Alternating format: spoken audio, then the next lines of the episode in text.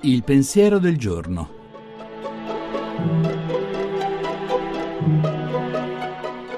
In studio Nicoletta Tiliakos, giornalista.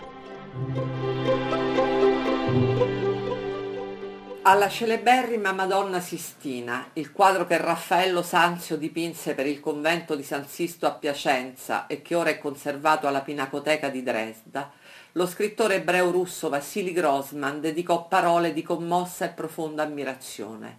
Rileggiamole oggi, in questo 8 dicembre dedicato alla Madre di Dio. Quella giovane donna con il bambino, dice Grossman, ci commuove perché sappiamo che l'uno dovrà staccarsi dall'altra e che non potrà non farlo. Il figlio fra poco lascerà le braccia materne e andrà incontro scalzo al suo destino. È l'umano che va incontro alla propria sorte è l'umano nell'umano e sta in questo la sua immortalità.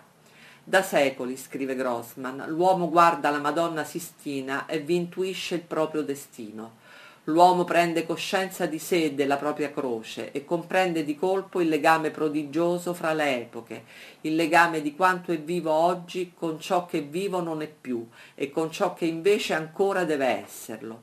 Accompagnando con lo sguardo la Madonna Sistina, continuiamo a credere che vita e libertà siano una cosa sola e che non ci sia nulla di più sublime dell'umano nell'uomo, che vivrà in eterno e vincerà. La trasmissione si può riascoltare e scaricare in podcast dal sito pensierodelgiorno.rai.it.